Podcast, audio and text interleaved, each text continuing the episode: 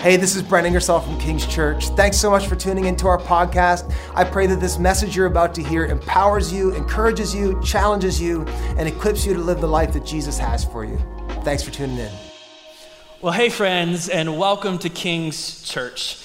Uh, we are so grateful that you could join us today. Uh, from wherever you are, whether you're in one of our in person gatherings at one of our campuses here in Atlantic Canada, or maybe you're in your kitchen right now at home church getting brunch. Man, I know a lot of you have been taking advantage of that, right? Brunch and church, what a great combination that is. and then those of you, maybe you're just tuning in for the very first time. You don't even know what King's Church is, but here you are. And we just say, wherever you're tuning in from today, we're grateful that you could join us. We're glad that you found us. So today, we're going to jump back into our series on the book of Revelation. Now, if you've been with us, you know that the last couple of weeks we took a little bit of a break to go and love on our city in our region. And how many of you, wasn't Love Week awesome? Anybody? It was amazing. It was incredible. And guess what? It's not even over yet. I just found out this past week in Halifax, in our Halifax campus, one of our home churches, in fact, our youth home church, is still doing a project.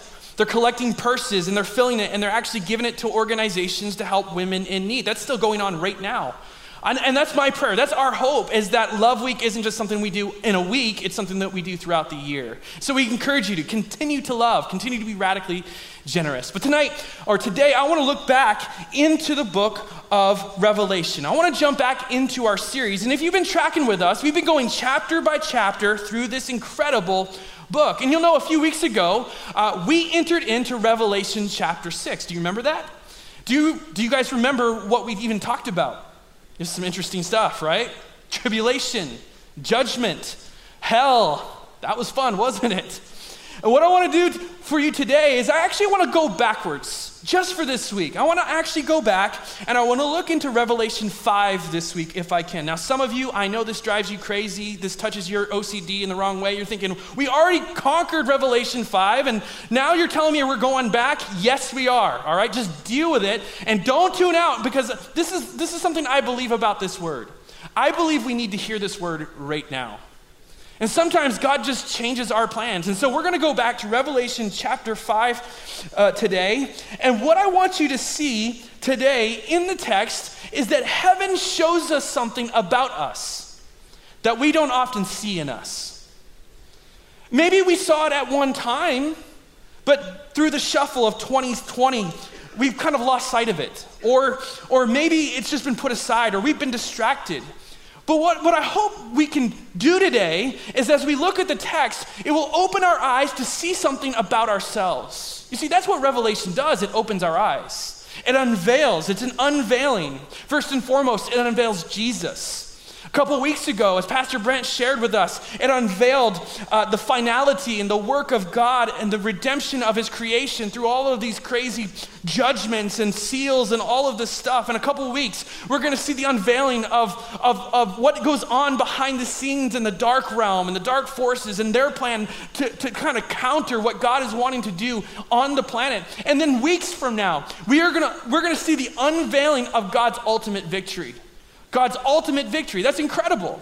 But what I want us to look at, look at today is I want God to, I want us to see something else. I want us to look some, at something else. And in the grand scheme of Revelation, sometimes we can miss this. It's a very small image, but I think it's really important for us at this time and in this day because it's going to bring light ultimately on the aim of my life, your life, and every life that God has ever put on planet Earth. And that's what I want to talk about today. I want to talk about us. And so the title of my message today is Heaven Help Us with Us. Heaven Help Us with Us.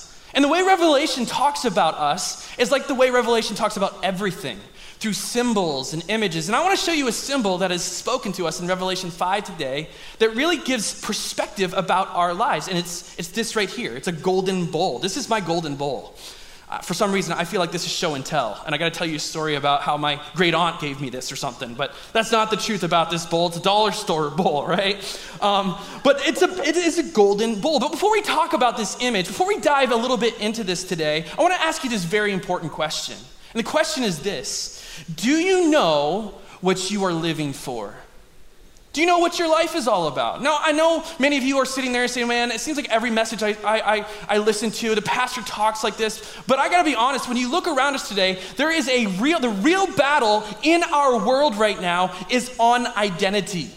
It's on our lives. And, and the truth is, is that we live in a world where there's never been more confusion about who we are to be. You hear voices everywhere try this, try that, be this, be that. In fact, one of the things that is alarming right now is that we live in a world that's actually trying to buy and sell our identity. Did you know that? My wife and I, we watched this documentary on Netflix a couple weeks ago called The Social Dilemma. If you've ever seen this, it will freak you out. You will want to throw your, your, your phone in the ocean. You'll never let your kids have a cell phone, trust me. But basically, this documentary is all about these Facebook executives, former ones, and Pinterest and Twitter, who, who have felt this sense of moral obligation to come out and tell you what technology is doing for us and doing to us. You see, they, they started out with this plan that was supposed to be just fun for us to connect and communicate with one another. But they said that now the algorithms are just have a mind of its own. In fact, what is happening is that these algorithms are now controlling human behavior. I know this is geeky stuff, but the reality is is that it's actually trying to sell you an identity or tell you to be something, and you don't even know. Uh, one of the most uh, crazy quotes from this particular uh, documentary is from a guy named Rob McNamee. He's in, he is part of, he used to be part of Facebook. He says this He says, The way to think about the world right now is that it's 2.5 billion Truman shows. Remember that show? You remember that show? Remember that movie? He says each person has their own reality with their own facts. And over time, you have the false sense that everyone agrees with you because everyone in your newsfeed sounds just like you. And once you're in that state, he goes on to say this it turns out that you're easily manipulated. You see, that's how the world looks at your life manipulated, buying and selling who you are.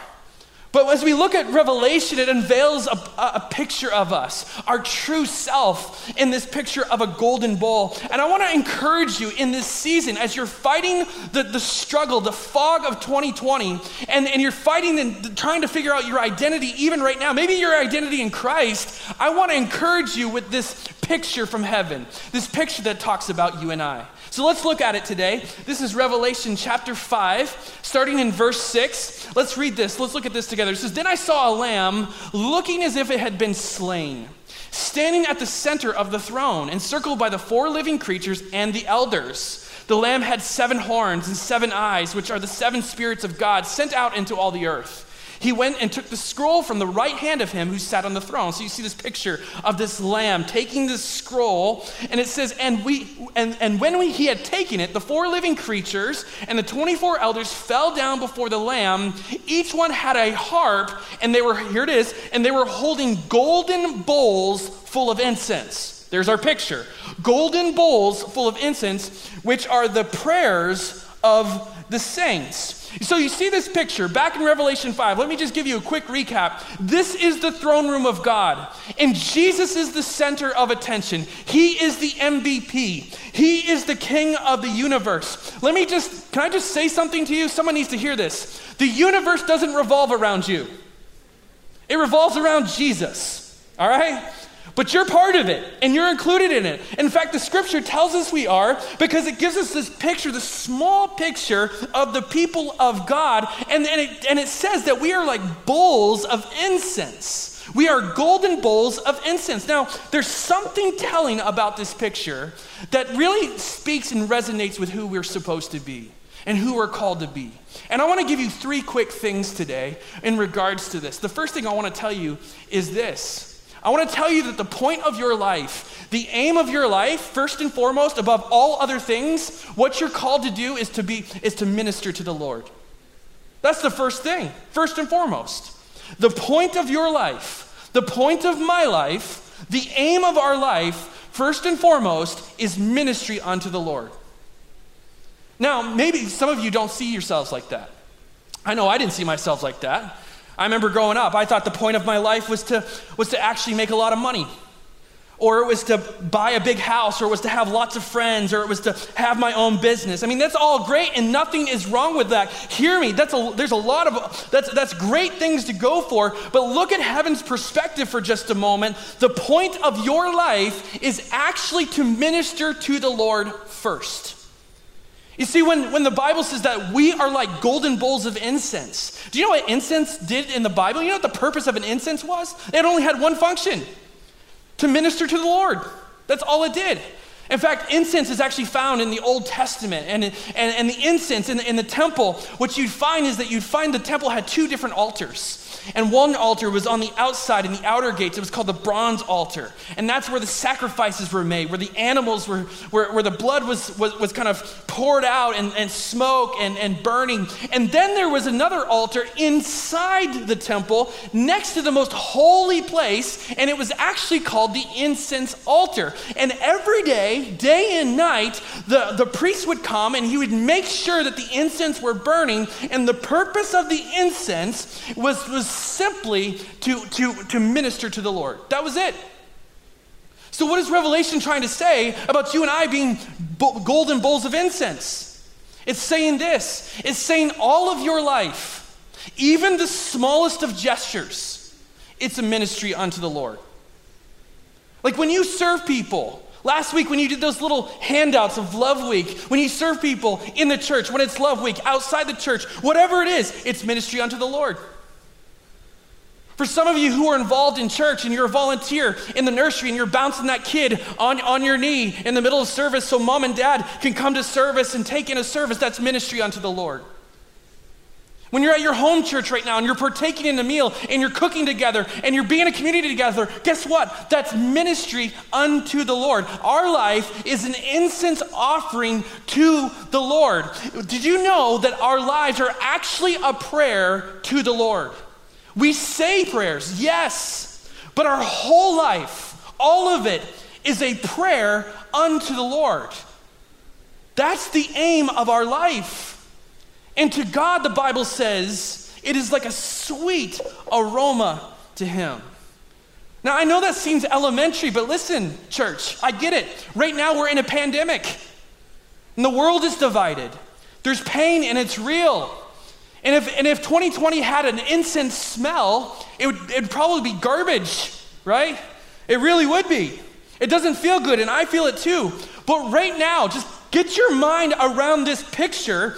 In the center of the universe, before the Lamb, in the most holiest of places in all of creation, your life, your prayer, my prayers, our prayers, all the bits and bites and small pieces are, some, are in some grand aromatic way bringing pleasure and delight to the Lord.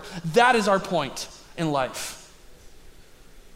Now, think about that. That should tell you something about the purpose and meaning of your life.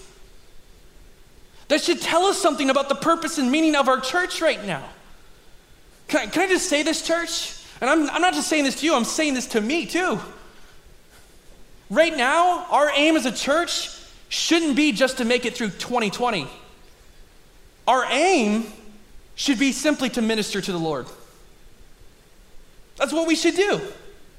And man, doesn't that just change how you see and live your life and go about your life? Doesn't it? Doesn't that change your perspective?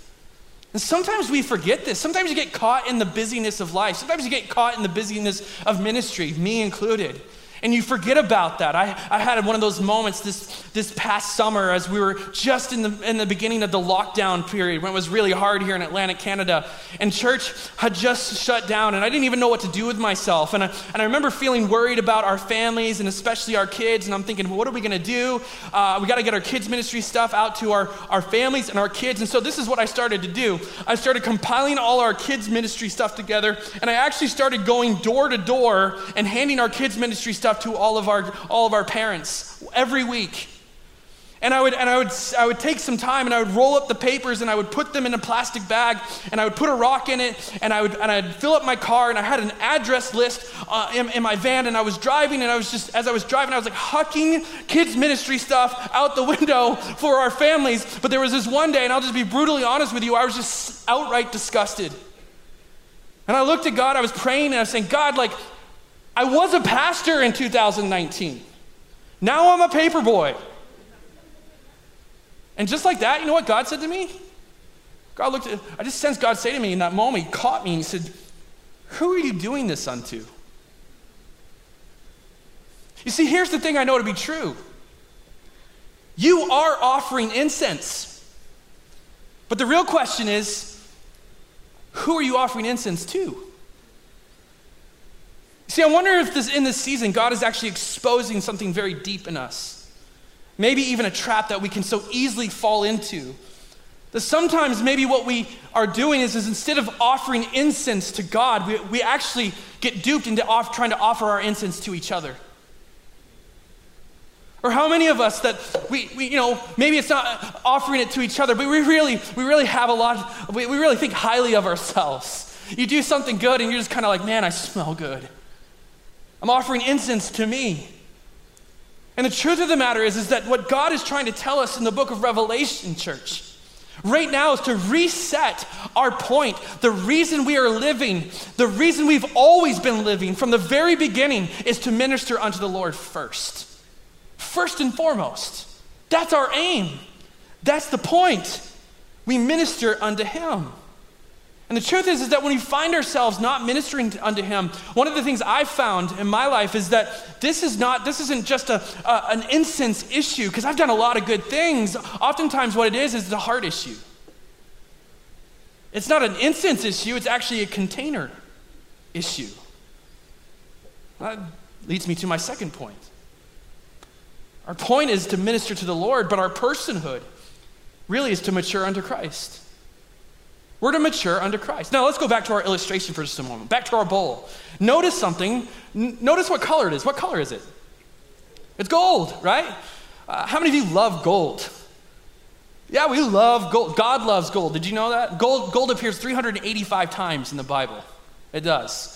And, and, gold means a whole bunch of different things. It means, it, means uh, it, it, it, often symbolizes a symbol of wealth, or of course it does. It's, you know, gold is the most precious of metals or, or substances. It often, it often represents power or dominance. I mean, we even understand this to some degree in our own life the, the, the, the old symbol of, of dominance being gold. You watch the Olympics, don't you? And what does the first place person get in every event? A gold medal, right? Gold means I owned you, I win right? That's what that means. But in the book of Revelation, gold means something else. It means purity. Now, now don't miss this picture. Don't miss this picture. This is what this is what Revelation's trying to say about you and I. That the container of our lives it's supposed to be gold. It's supposed to be gold. You see, it's not just about what we offer to God. That's not what it's all about. It's also where does our offering come from? It's not just about what we offer, it's why we offer to Him in the first place. It's, it's, it's gold that He's after. This is what David's talking about in Psalm 24, verse 3. He says this He says, Who may ascend, or who may ascend the mountain of the Lord? Who may stand in His holy place? The one who has clean hands and a what? A, a pure heart a pure heart. Now, what does it mean to have a pure heart? Simple definition for you is this it means that nothing else is mixed with it, it means it's unmixed. It actually means to have a single mind or a single focus. That, that's what gold is. That, that, that, that our lives are supposed to be those who have a single focus. We are one, we are just one pure substance. That's what gold is. But the reality is, and if, and if you're like me, sometimes I get caught in the trap of, of, yeah, my aim is on the Lord, but my aim so often tries to get on other things as well. Is that true of your life? Have you ever noticed how hard it is to try to stare at two different things at once? It's really impossible. It really is. Parents, if you have young kids, you know what I'm talking about, don't you? You ever been in that situation where you're talking to a friend and you're trying to listen in, but just out of your peripheral, you see your two year old running around over here, and now you're trying to watch two at the same time? Just truth be told, 10 out of 10 times, if I'm doing this to you, I did not hear a word you just said. And I apologize. The truth is, I didn't even see what my child did either. Because when you focus on two things, you can never see either of them clearly. But what is, what is the picture telling us? It's telling us that we are called to have a pure heart. We're called to have one focus. Let me ask you this question. I'm, this is a real serious question. Do you have a pure heart? Do you have a pure heart? Now, just before you answer that, the way you answer that is probably going to signify if you have a pure heart or not. Am I right? And my answer for this, in my own life, if I'm going to answer this for myself, I would say sometimes. Sometimes I have a pure heart. Sometimes I have a single focus. Sometimes I feel my heart is in the right place, but not all the time. In, in fact, the only person on planet Earth who had a pure heart all the time was Jesus. In fact, we see this in John chapter 6, verse 38. Look what Jesus says out of his own mouth. Just look at, the, look at these words. He says, For I've come down from heaven not to do my will, but to do the will of him who sent me. What is he saying? He's saying, I have one focus in life, and I've always had one focus. That is a picture of a pure heart. Did you notice in the book of Revelation? Now we're going way back in Revelation. Did you notice that even the churches in Revelation didn't really have pure heart at one time? Fact, Jesus says this to, to the church of Laodicea way back in, in Revelation 2. He says, I know your deeds, and you are neither hot nor cold. You're what? You're lukewarm. What's he saying? He's saying you're a mixture. You've got, you're, you're, you're mixed. And sometimes we don't even know this until someone tells us. And let me just be real with us for just a moment today. Gold may not be where your heart is right now, but it's certainly where He wants you to be. Make no mistake, that is where God wants your heart to be.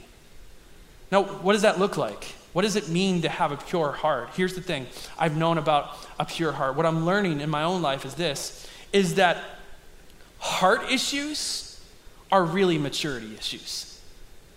They really are. What's it mean to be mature, fully mature in, in the scriptures? Well, maturity looks like Jesus. That's what maturity looks like.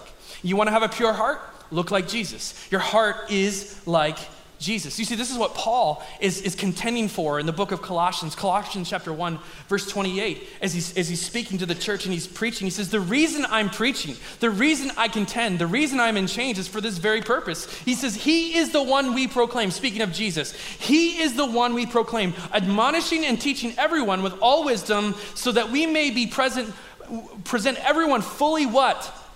Mature. The word mature here means fully complete. It means pure. It means unmixed, so that we, we may present everyone fully pure in Christ. That is the goal for your life and my life. Listen, this is what I believe. Our true selves, what heaven is telling us about us, is that our true selves are really true when we are fully mature in Christ. You see, one of the things I believe God is doing right now in the church, in this season, is that He's working on our maturity. I, I think God is being merciful right now. I really do. I think He's merciful and He's exposing all the immature things of our life, is He not? Have you found that in your life? You know, one of the things I think God is going after right now in this season, and, and we're going to see this later on. I mean, I'm not, I, I, I don't for, foresee the future very well. I'm not that type of person. But one of the things I sense in my spirit right now is that God is dealing with the issue of just lip service Christianity. They're just actually just speaking and say, well, I'm a Christian. No, no, no. God is actually wanting to reveal himself through our lives, through maturity in Christ. This is a season I really feel like God is revealing the saints. He really is. And, and, and, this isn't the easiest thing to measure. Maturity is hard to measure. I wish it was easier. I wish I could look around and say, oh, that person's mature, because this is actually dealing with our character. This actually deals with our integrity. This deals with our love. It deals with what we set our affections on. That is what maturity is. The new barometer for us in our life is do I look like Jesus? That's maturity. And make no mistake, that's exactly what God is calling us into. But the truth is, is that as you go into that process, and you might say, Pastor said, I want to be like Jesus. Well, guess what? The process isn't that easy. Because maturity is tied to words in the scriptures like discipline, refinement, testing. And no one likes walking through it, don't they? Do they? In fact, when we come up against God's refinement, it's easy for us to just want to go back to, to, to, something comfortable or to go back to something that's easy or to go back to something convenient. And I wish I could tell you that that, that is a way, there's another shortcut, but there is no other way to mature in Christ. There are no shortcuts. And this is so important for us to understand in this season because hear me on this. It's something I'm seeing right now in my life and in our world, and it's this. You see, when you're not maturing in Christ, you're still maturing, just unto something else. See, when you're not maturing in Christ, some people I, I fear are maturing in their fears right now. Or maybe you're maturing in self sufficiency. Or you're maturing in, in, in, your ambition. You're still maturing, but just unto something. I think we've kind of gone away from this in the church that, that God actually calls us to grow. To, he calls us to maturity. He calls us forward. Listen, listen. God is okay with you having a childlike faith. He is not okay with you having a childlike maturity. The call on our life and my life, the golden bowl is a picture of Christ like maturity, not childlike maturity. And I wonder right now, I know that there's a lot of pressure. I talk to people right now in our church, and people are feeling the pressure. They're feeling the pressure not just of their family, they're feeling the pressure on, on, on their finances. But a lot of people right now are feeling the pressure on their faith, and we don't know what to do. And what I want to tell you is that maybe you shouldn't fight it, but lean into it. Because what God is doing right now is He's turning you into gold. You are becoming more like Christ. In fact, Peter he, he encourages the church to actually take joy in this process. It sounds so strange, but look what he says here in 1 Peter chapter 1 verse 6. He says, "So be truly glad about this. There is wonderful joy ahead. Even though you must endure many trials for a little while, these trials will show that your faith is what? Genuine, that you're real, that you're pure, that you're complete, that you're mature. It is being tested as fire tests and purifies what? Gold. Gold. See, right now, this is a season He wants to make us into gold. I truly believe that. Why? Because, you know, our identity, our true self, our personhood, our essence, we're really our true selves when we are maturing in Christ. And so, we're maturing in Christ, yes. Our ministries unto the Lord. And my final Final point today is this our purpose. Our purpose is actually mission unto the world.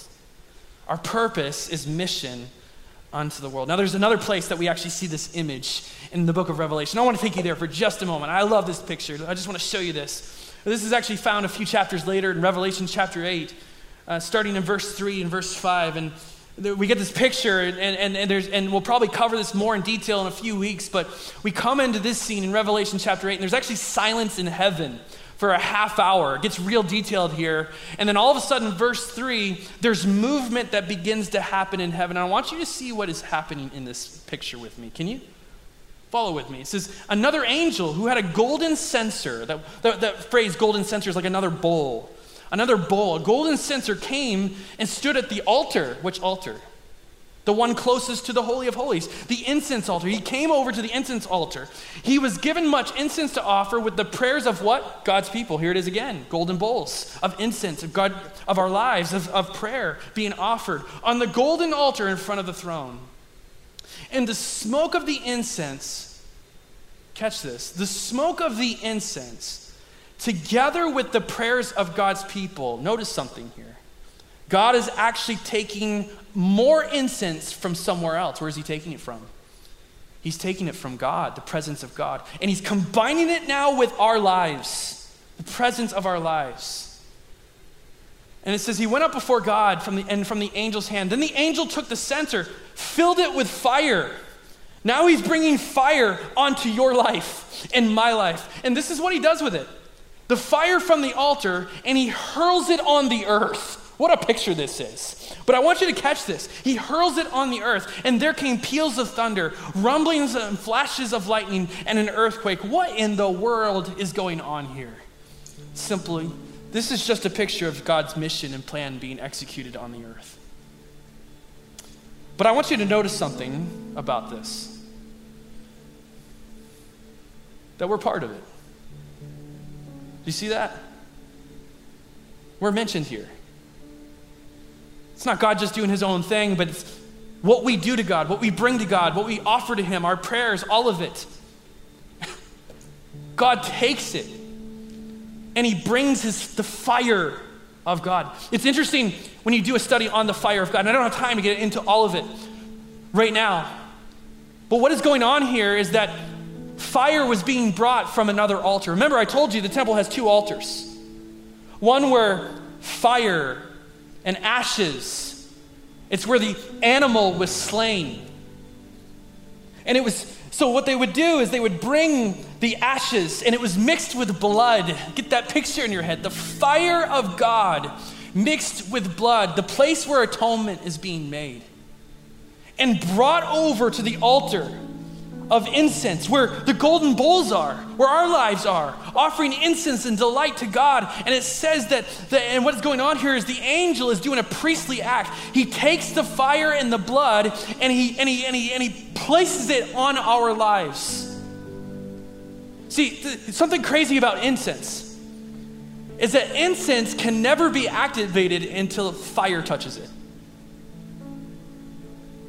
Think about that for a moment that your life matters. And what we do matters, and I know it's hard right now. I know it's hard to be in your home and worshiping. And I know it's hard to be praying right now. I know all of that. But but hear me on this. God is collecting it and He's taking it and He's going to bring His fire and the atonement, the atoning blood, not of a not of a, a, a goat or a lamb, but the lamb. He brings it and He brings it together and then He hurls it on the earth. It is a picture of the fact that you and I are actually in partnership with the King of Kings and the Lord of Lords of bringing forth forth the redemptive and the atoning work of God on planet Earth right now. That's amazing to me. You see, back in, back in ancient times, incense was burned in the temples of many courts. But the reason that they were burned in other temples, because the people thought that if, if the incense smelled good enough, that, that then the gods would smell it and then they would find favor on us and they would just come and they would just, they, you know, they would answer us and move on our behalf. They would be persuaded by the smell, but you see in the book of Revelation, that's not what's going on. See, God isn't looking to be persuaded to move on earth right now. He's looking for partnership to move on earth right now. See, God doesn't need to be persuaded to fulfill his plan and to move right now. If anybody needs to be persuaded, we need to be persuaded for God to move right now. That's why our lives, that's why our prayers are so important. It's because He takes them and He touches them with His fire and He uses them. This is what a life of testimony is like. You ever see someone who just, they, they get touched by God and, and, and they, they, they've offered their life to God for the first time and God comes in and touches them. They are like a, they're like a smoldering ember. There's something on the testimony of the saints, is there not? I want to encourage you right now in the midst of this season. I know it's hard trying to find out who are you right now? Why does my life matter? Your life is being used right now for the redemptive mission of God. We're on mission still, y'all. That hasn't stopped. The methods might be changing, but the mission has not. I was so excited this past week, and I'll close with this. Past week, Pastor Adam shared with us all that another person, another person got saved at CR again. That's something we ought to celebrate. Last week in Love Week, I sat down with a man at a bus stop who recommitted his life to Jesus right then and there. And I know it's hard right now that maybe you can't get out and touch somebody physically. So what? Pray. We need to be activated in prayer. Maybe God is teaching us something about mission right now. That our mission isn't just about what we see, that we're actually called to be on a mission in the unseen right now. So I want to activate us in life. See your life See that you, first and foremost, you minister unto the Lord. That your essence, your, your life is to be gold, that you're to mature unto Christ. And of course, finally, that what you do right now truly matters in the kingdom of God. Mission onto the world. I want to pray for us. Let's pray together. Father, we thank you for your word. We thank you for this picture that you give us, this grand picture of the throne room of God once again. And we see the, the pizzazz and we see the, the largeness of these imageries and the, all of these different things. And then somewhere there included is this picture of God's people, this golden bowl full of incense.